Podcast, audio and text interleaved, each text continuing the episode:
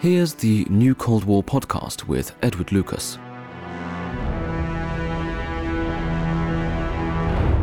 China has seized the opportunities presented by the coronavirus pandemic. But as I argued in my weekly column for CEPA, posted on the new Common Crisis page of the think tank's website, our alarm should be mixed with gratitude. Anyone worried about the ex KGB regime in Russia should be grateful the Chinese Communist Party. For years, the ex captive nations and their friends have been trying to explain to decision makers in Western capitals that geopolitics is back. Indeed, that it never really went away. The Kremlin has its interests, we have ours. We need to manage that conflict and prevent it escalating, but it makes no sense to pretend that it does not exist. Similarly, nobody should believe that harmonious win win economic relations will necessarily lead to ever closer and friendlier political ties. That works just about in the framework of the European Union.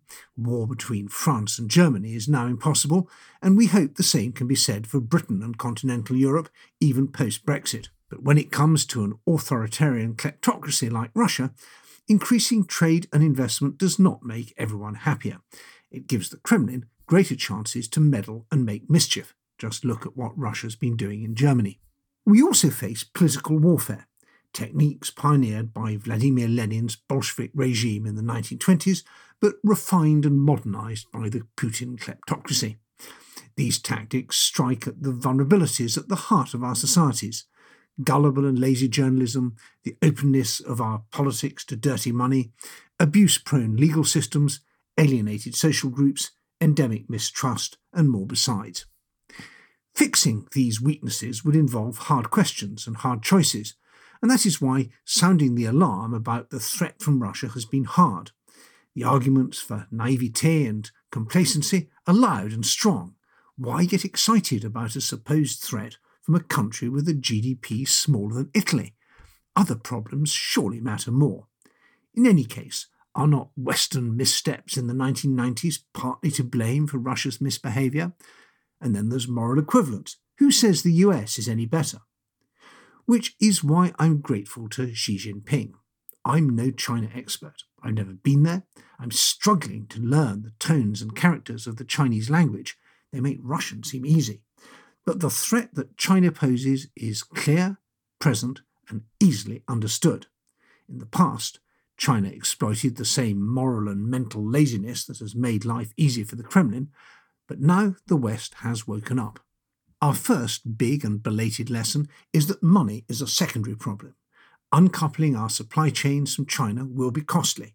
Finding alternatives to Chinese technology will mean the sacrifice of some convenience and adaptability. Being safer means being a bit poorer and sacrificing some things that made our lives easy and nice. But we are, I think, now prepared to do that with China. We do not want to be dependent on an aggressive, deceitful communist dictatorship for vital supplies of pharmaceuticals, to take just one example. So we'll have to pay. The second lesson is that safety lies in solidarity, abroad and at home. The Chinese Communist Party is good at picking off individual countries that try to resist it, but it finds collective action daunting. The European Union, NATO, and other multilateral organisations are the best way of deterring and constraining China, and they also happen to be the best way of dealing with Vladimir Putin's Russia. Domestically, the coronavirus pandemic has highlighted the importance of resilience and cohesion. The muscles and habits we develop in dealing with one threat will be useful in coping with another, and Chinese political warfare is based, incidentally, on those familiar Leninist principles. The Beijing regime's deceit, incompetence, and bullying have put all this on the agenda. Better late than never. Our gratitude should be mixed with shame, though, at the colossal economic and human destruction involved in our education. This is Edward Lucas with the new Cold War podcast. You can find more about me, my books, and other publications at edwardlucas.com or follow me on Twitter at Edward Lucas. This has been a homegrown media production. For more on the new Cold War, please visit edwardlucas.com.